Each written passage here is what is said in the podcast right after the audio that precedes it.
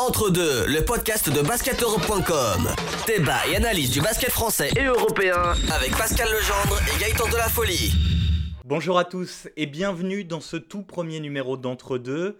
Aujourd'hui, notre invité sera Paul Lacombe, l'arrière de Strasbourg, qui n'a pas du tout, mais alors pas du tout digéré la gifle reçue par la SIG en Coupe d'Europe contre l'Aris Salonique. Avec lui, on évoquera aussi notamment le rôle de Vincent Collet dans le redressement euh, de Strasbourg en championnat. Restez bien branchés sur Entre deux. On parlera de tout ça avec Paul Lacombe dans la deuxième partie de l'émission. Mais d'abord, trois sujets au programme du jour. Le départ d'Herman Kunter, le coach du Mans, démite ses fonctions et remplacé par son assistant. Chalon et son Big Three, Robertson, Clark, Fall, qui n'en finissent plus de briller. Et puis, qui remportera la cinquième édition de la Leaders Cup? Passage en revue des favoris. Pascal Legendre est là pour nous accompagner euh, pendant cette émission. Bonjour Pascal. Bonjour. Euh, Pascal, euh, tu es pionnier hein, de la presse basket en France. Tu as participé à la création de Maxi Basket en 82. Ensuite, il y a eu notamment, on va pas tous les citer, mais MVP Basket, Basket News, aujourd'hui contributeur euh, régulier de Basket Europe. Et on va commencer euh, avec toi par parler du MSB, le Mansart Basketball, qui s'est séparé de son entraîneur Herman Kunter lundi dernier, euh, le franco-turc qui était arrivé en 2014 et remplacé par son assistant Alexandre Ménard. Herman Kunter paie la mauvaise première partie de championnat de son équipe.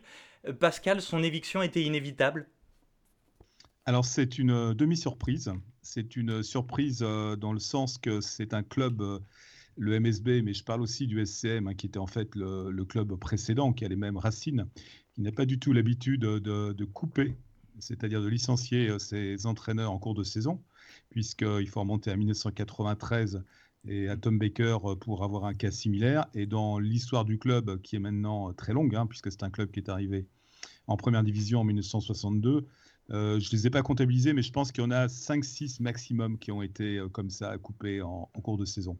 Donc ça, ça c'est quand même une surprise. Euh, il a des mauvais résultats, Herman Kunter, en championnat de France. Oui, dans le sens que l'équipe ne s'est pas qualifiée pour la Leaders Cup. Non, dans le sens qu'elle est toujours en course pour les playoffs, qu'elle est toujours qualifiée pour la Coupe de France, et puis qu'en plus... le Mans fait un, bon parcours en Champions League, hein, puisqu'ils ont terminé premier de leur poule. Donc ça, c'est une, c'est donc une demi-surprise. Mais ça veut dire que les, les, les problèmes vont peut-être au-delà des simples résultats sportifs? Il y a, il y a des problèmes peut-être plus profonds avec Herman Kunter Je crois que la greffe n'a jamais pris, tout simplement, entre, entre lui et le, et le staff euh, dirigeant. Euh, je pense qu'il a des, des méthodes qui, ne plaisaient pas trop euh, euh, donc au, staff.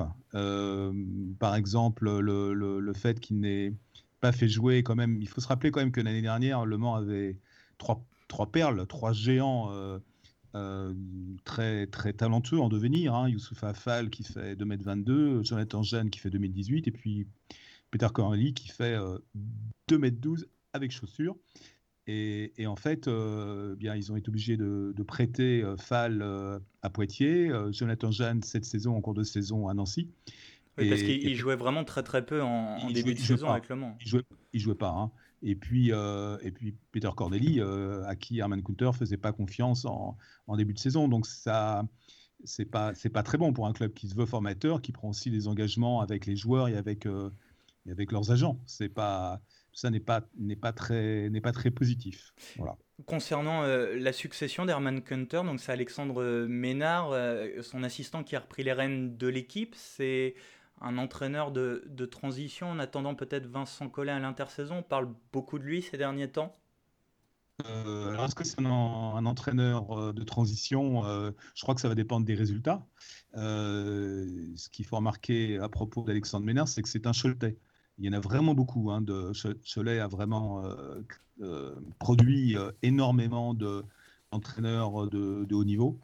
Et, aussi l'autre caractéristique d'Alexandre Ménard, c'est qu'il n'a jamais été head coach. Il a toujours été assistant, même avant d'arriver au MSB en, 2008. Mais, mais, mais si jamais il obtient de bons résultats, si ça se passe bien, pourquoi ne serait-il pas prolongé?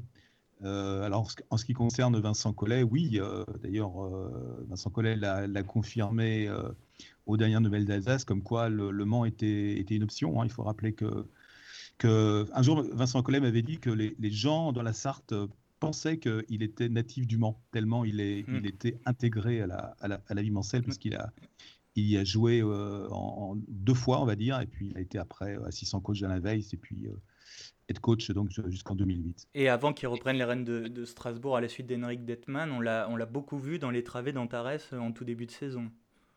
Oui, parce qu'en fait, euh, il, a, il a toujours une maison euh, à Ruaudin, qui est, une, euh, qui est un, petit village dans, la banlieue, dans la banlieue du Mans. Et puis, il a aussi au moins un de ses enfants qui est toujours sur le Mans. Bon, en tout cas, le, calendrier du Mans s'annonce un peu compliqué pour les prochaines échéances. Il va y avoir la réception de Nanterre samedi, puis le déplacement à Monaco. pas vraiment un cadeau pour le début de la mission redressement d'Alexandre Ménard. C'est le Big Three de la proa, euh, John Robertson, Cameron Clark et Mustapha Fall. L'axe meneur, ailier, pivot de l'élan Chalon impressionne. Euh, ce sont d'ailleurs trois des quatre meilleures évaluations euh, du championnat. Pascal Legendre, ça fait combien de temps qu'on n'avait pas vu comme ça trois MVP potentiels dans la même équipe? Là, je pense qu'il faudrait faire des recherches approfondies qui demanderaient pas mal de temps. Mais moi, je dirais que ça me rappelle l'époque de Limoges des années 80-90, quand, quand ils avaient à la fois la moitié de l'équipe de France, avec Richard Dacori, Stéphane Ostrowski, Jim Milba, et les meilleurs étrangers comme Don Collins, Michael Brooks, Michael Young. Sauf qu'à l'époque, Limoges avait le premier budget de, de proie alors que Chalon a simplement le neuvième budget. C'est ça qui est remarquable. Hmm. Eh ben, justement, on a demandé euh, à Dominique Joliot, euh, le président de Chalon, bah, quel était le, secret de l'élan pour euh, réussir à constituer une équipe avec de si forts joueurs malgré un, budget limité par rapport à celui des, grosses écuries? Je ne sais pas s'il y a un secret. ce qu'il y a de sûr, c'est aussi le, fruit d'un travail de, de scouting, d'observation, de détection qu'on fait depuis maintenant longtemps qui fait qu'on arrive à trouver des joueurs qui n'ont peut-être pas la notoriété. Ce qui est bien, c'est que la plupart du temps, ils l'ont en partant de chez nous, donc ça c'est plutôt bien pour eux et pour nous. Euh, John Robertson, c'était un joueur inconnu dans un championnat euh, de, seconde, de second niveau en Suède. On l'a fait progresser, je crois, il a progressé avec nous et on l'a gardé cette année. On espère d'ailleurs euh, le garder pour les années à venir. Euh, Clark, c'est quelqu'un qui avait un bon passé, mais pas trop en Europe de l'Ouest, hein, qui était plus connu en, Israël. On a fait un pari sur lui. Puis Mustapha, bah, parce que moi je suis euh, ce joueur-là depuis très très longtemps, que je considère que c'est un grand euh, atypique, qui a une vraie volonté, ça se voyait dans son comportement. Il a une vraie envie, il a, vraiment envie de progresser. Et on a parié sur lui, on a pris un risque lui aussi, mais on est évidemment heureux d'avoir pris ce risque. Et le risque euh, pris par Chalon, eh ben, il paye pour l'instant. Hein. On, l'a vu, ils sont bien placés en championnat, ils sont euh, en bonne position de se qualifier pour les quarts de finale euh, de la FIBA Europe Cup. Et le plus phénoménal du trio en ce moment, c'est Cameron Clark. Hein. Sur les cinq derniers matchs de proie, écoutez bien, il tourne à 27,8 points et 31 d'évaluation. Euh, Pascal, on se disait il y a quelques semaines, on discutait, on se disait que le titre de MVP allait sans doute se jouer euh, entre le palois DJ Cooper et John Robertson, euh, le meneur. Mais s'il continue sur ce rythme infernal, Cameron Clark pourrait bien les coiffer tous les deux au poteau pour le trophée, non? Alors statistiquement, ça c'est évident qu'il est très performant. Je pense que ce qui lui manque un petit peu, c'est le charisme dont dispose par exemple DJ Cooper qui, euh, qui dégage beaucoup d'émotions sur le terrain. Euh, outre le fait que, Cooper euh, contre Chalon a marqué trois tirs primés dans le, dans le Money Time qui, à mon avis, ont impressionné tout le monde. Mais c'est peut-être un petit peu ça qui manque à, à Card, le petit, le petit plus, quoi. Le, le petit côté spectacle. Encore une fois, sa rentabilité, elle est très bonne. Ça, il n'y a pas de doute. Bon, à voir euh, si Cameron Clark et, ses deux compères du Big Three, euh, du Big Three chalonnais euh, pourront, pourront permettre à l'élan de, de, décrocher un trophée cette saison. Chalon, on le rappelle, qui a perdu la saison dernière en finale de la Leaders Cup et qui s'est aussi incliné lors du Final Four de la FIBA Europe Cup à domicile. Trois jours de compétition, huit prétendants, mais un seul vainqueur. La Leaders Cup, la traditionnelle compétition de mi-saison, débute dans quelques jours. C'est la cinquième édition du 17 au 19 février. C'est à Disneyland Paris, à Marne-la-Vallée.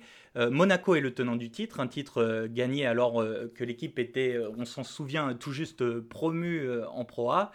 un titre gagné grâce à un Jamal Schuller absolument énorme, notamment en finale. Pascal, on va passer avec toi en revue les différentes forces en présence. Et la première équipe à se dresser sur la route des Monégasques qui, voudront réaliser le doublé, cette première équipe, c'est Gravelines Dunkerque. Oui, c'est l'une des équipes en forme, hein, puisque elle, a, est, sur une bonne. Euh, enfin, elle a perdu son dernier match, mais autrement, elle était sur une bonne série de, victoires. Euh, c'est une équipe qui dispose donc du meilleur marqueur de proie avec euh, Cal Gibson. Donc, elle est tout à fait capable de donner du fil à retordre à Monaco, c'est certain. Monaco qui reste quand même favori pour, cette, pour ce quart de finale. Ah oui, oui, oui. Non, non, c'est l'immense, favori. Hein, faut, c'est donc le tenant du trophée, mais enfin, c'est également la meilleure équipe euh, du, de la proie euh, de des deux dernières saisons régulières. C'est l'équipe qui possède la meilleure attaque, la meilleure défense. Euh, ce que je dis, c'est que c'est une espèce de, de bloc de granit à l'image de la stature de son coach euh, Zvedan hmm. Mitrovic. Et qui, a aussi la profondeur d'effectif pour euh, tenir sur une compétition de, trois jours qui est assez intense quand même. Oui, tout à fait. La, preuve qu'ils que, que, ont la profondeur euh, d'effectif, c'est qu'ils sont également performants en, Champions League. Alors hmm. que souvent, les, les, clubs ont parlé du Mans tout à l'heure. Le Mans est, est, performant en Champions League, mais tient pas en proie. C'est souvent comme ça. Euh, non, Monaco, il y a, le, banc, il n'y a, aucun souci. Sur la, sur S'il si, arrive à passer justement des quarts de finale, euh, où, c'est plus. Souvent, c'est là où il y, a, des surprises. Hmm, je pense qu'ils iront au bout, oui. Donc, Monaco favori. Parmi les outsiders, bah, on peut citer Chalon, dont on parlait tout à l'heure. Euh, L'élan qui va commencer son tournoi contre Lasvel, le champion de France en titre. un prono pour ce match ah, c'est toujours difficile, les, pronostics. Euh, si, si je ne fais pas le malin, je dis que c'est Chalon, puisqu'ils ils sont meilleurs en saison régulière. Il euh, ne faut pas oublier que euh, Lasvel n'a toujours pas euh, Charles Cahudi, donc c'était quand même son, un joueur d'impact, un joueur qui, qui, donne de la dureté. Et, et je pense que c'est quand même pas la même équipe sans, sans Cahudi qu'avec lui. Et autrement, il y aura un beau duel à, à suivre, c'est celui entre Mustapha Fall, donc qui est sans doute le meilleur joueur français actuel, et puis Daryl Dawkins, qui est probablement le, meilleur pivot américain euh, euh, de la proie, sachant qu'on a cette année pas beaucoup de, pivots d'impact euh, américains. Hmm. On va parler d'un autre élan, l'élan béarnais Paula Cortez. La saison dernière, retour en playoff pour la première fois depuis 10 ans. Et cette année, première participation à la Leaders Cup. Et face au Palois, l'équipe surprise de cette première partie de saison, le Paris-Levallois, une affiche intéressante aussi.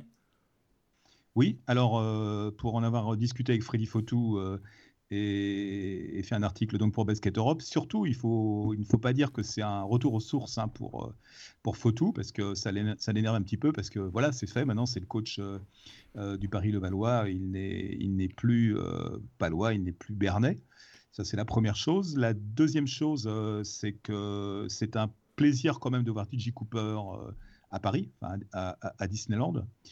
Et autrement, euh, eh bien, ce qui va être être intéressant, c'est la, c'est le duel à l'intérieur, un choc de génération entre d'un côté Vincent Poirier et Louis Laberry, et de l'autre euh, Alain Coffy qui a retrouvé euh, le niveau qu'il avait il y a une demi-douzaine d'années avant son chapelet de, de blessures. notamment grâce au pass millimétré de, de DJ Cooper. juste pour revenir aussi sur sur Cooper, euh, la défense de, de, Louis Campbell, le meneur euh, de, Paris, peut le gêner. On sait que c'est un, fort défenseur. Bien sûr, c'est certainement l'un des, meilleurs défenseurs. Ça, ça sera vraiment un, un, match dans le match euh, aussi entre les, entre les deux meneurs. Et enfin, la, dernière affiche de ces quarts de finale, Strasbourg contre Nanterre, la revanche de la finale du championnat 2013, peut-être sur le papier le, match le plus équilibré. Oui, alors quelle, euh, équipe de Strasbourg euh, va-t-on voir? Est-ce que ça va être l'équipe de Strasbourg euh, qui, a complètement submergé Le Mans? Ou est-ce que ça va être l'équipe de Strasbourg qui s'est fait à son tour submerger à l'Aris Salonique? C'est un petit peu, un petit peu la, la question. C'est peut-être une équipe qui manque un peu de leadership, la SIG, justement parce qu'elle n'a plus Louis Campbell. Et autrement, l'une des, interrogations, c'est aussi la, de savoir si Michael Riley est vraiment sur la voie de la rédemption ou pas. Il faut rappeler quand même qu'il a eu un début de saison, on, on, peut le dire, médiocre. Et Nanterre a besoin d'un très bon Michael Riley pour performer au plus haut niveau. Hmm. Eh bien voilà pour, euh, pour ce petit tour d'horizon des, des, forces en présence. Verdict euh, pour savoir qui remportera cette cinquième édition de la Leaders Cup, c'est à partir euh, de vendredi prochain, donc le 17 février, à Disneyland Paris. Entre deux, le podcast de basketeurope.com. L'invité. Avec une interception de Paul Lacombe qui Paul Lacombe, que c'est dur, mais que c'est fort. En deux temps. Paul Lacombe qui climatise. Quel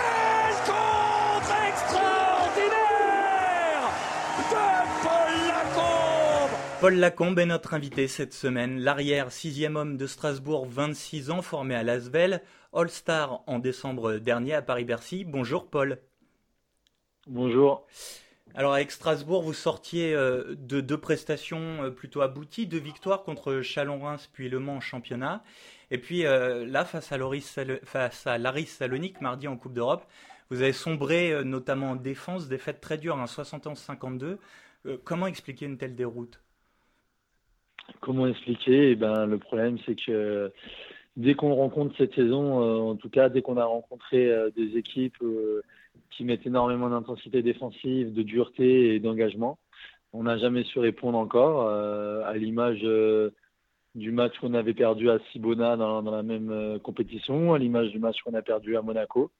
Et pour l'instant, c'est des matchs qui se répètent à chaque fois dans, le même, dans, le même, dans la même forme de, jeu et euh, on n'a jamais su répondre présent encore euh, sur, ce type de match, sur ce type de match.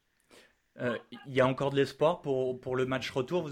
On, vous a vu incapable de, de jolis retournements de situation en Eurocoupe la saison dernière. C'est possible de renverser la vapeur? C'est possible avec des conditions, qu'on comprenne ce qui s'est passé mardi et le dernier match contre Laris le dernier mardi et que on arrive à leur faire exactement la même chose qu'ils nous ont fait, c'est-à-dire les prendre à la gorge dès le début du match pour essayer de revenir, euh, de prendre euh, un petit avance dans ce match et pourquoi pas espérer euh, sur la fin de match. On a, on a les capacités et les moyens, mais voilà, il faut, va falloir aller au combat et pas venir en touriste comme on l'a fait en Grèce. Le match retour, c'est euh, le 22 février au Rhenus de Strasbourg. Ce sera trois jours seulement après une potentielle finale de Leaders Cup.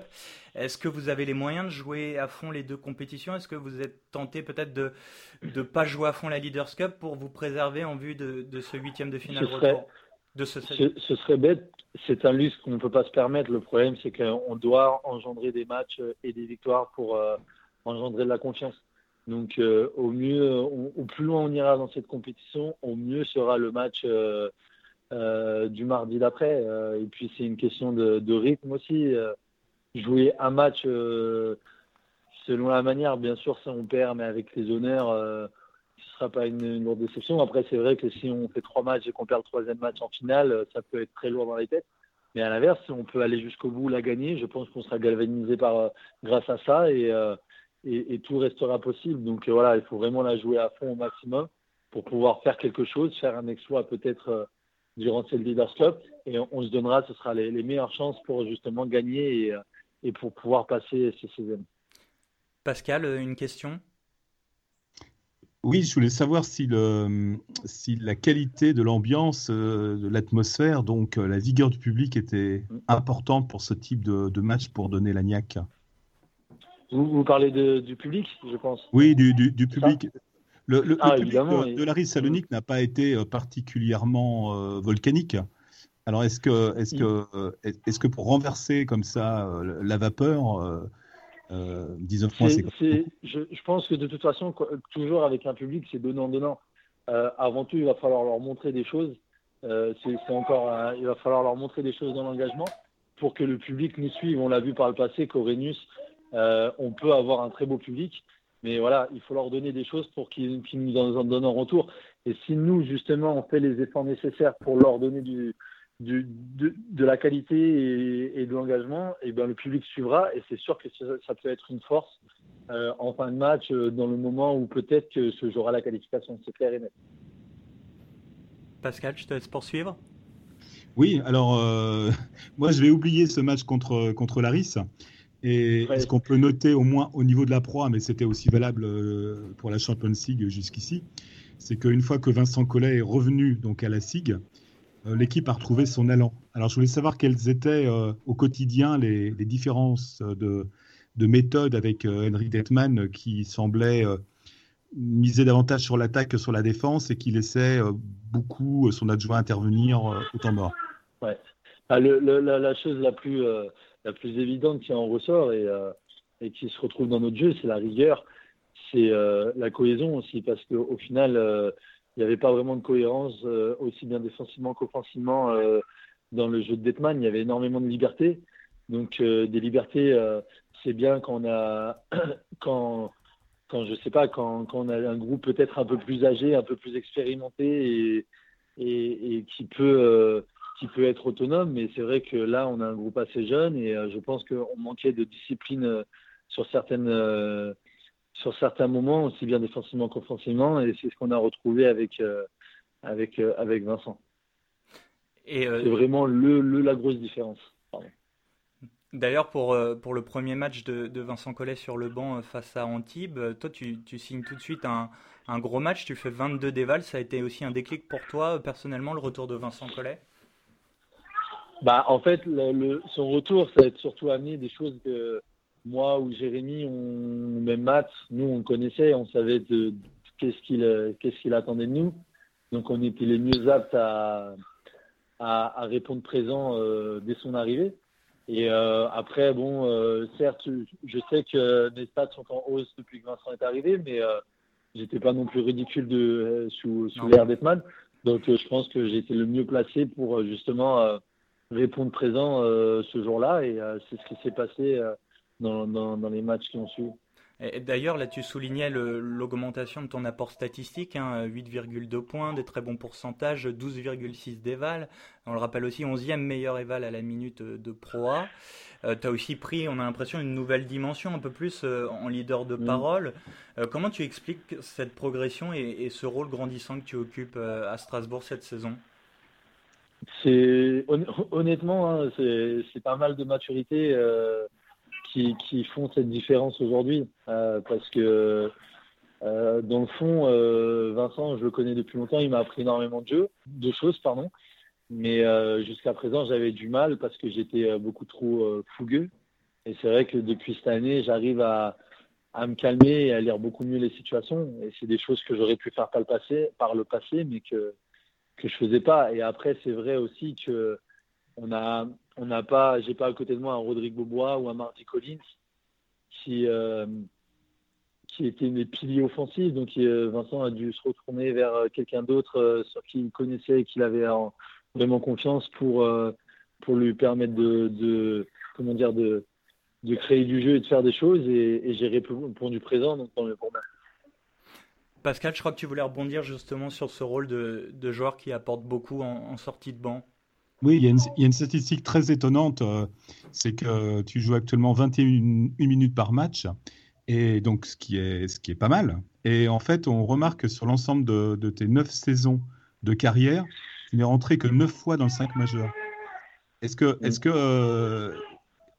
que c'est quelque chose que tu aimes justement d'être euh, de pouvoir tu, parlais de, lecture du jeu est-ce que tu aimes voir le jeu et, et, et rentrer et rentrer bah le, déjà, déjà, avant tout, la première chose, c'est comme tu l'as dit, je suis rentré que 9 mois dans ma carrière euh, dans le 5 majeur. C'est qu'en en fait, au final, euh, je sais pas trop ce que c'est vraiment d'être starter. J'ai jamais été, donc euh, je sais pas vraiment c'est quoi la différence. Euh, c'est pas en rentrant une fois euh, par-ci par-là que, qu'on peut vraiment s'en rendre compte. Donc moi, j'ai toujours été attaché et habitué à ce rôle.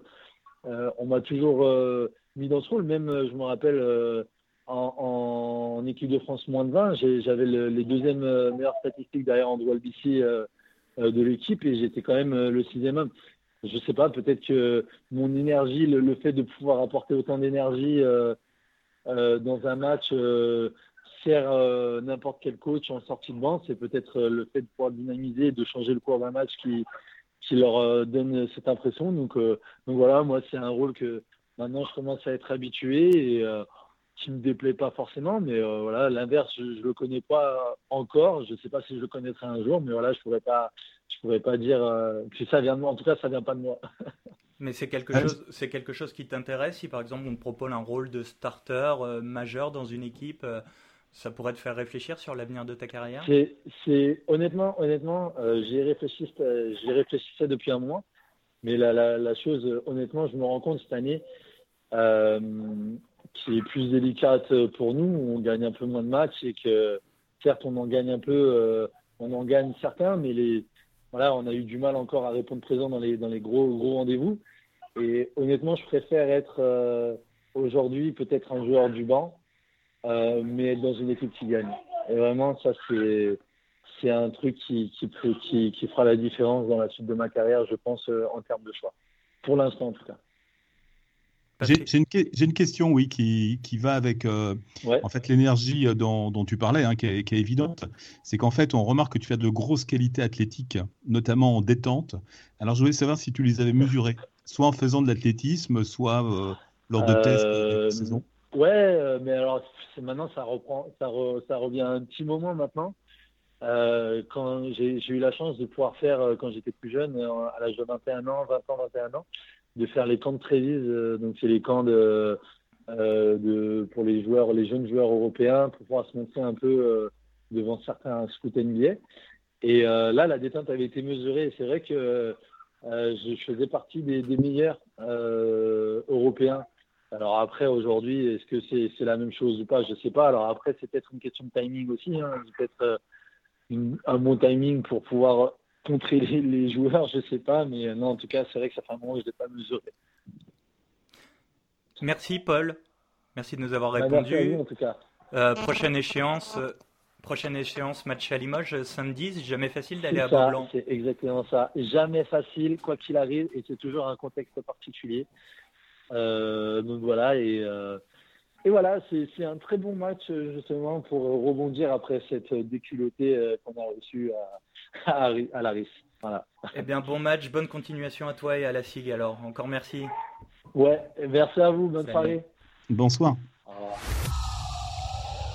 Voilà, cette émission touche à sa fin. Merci de nous avoir suivis. Pascal, merci. on se retrouve très vite pour un nouveau numéro d'entre deux.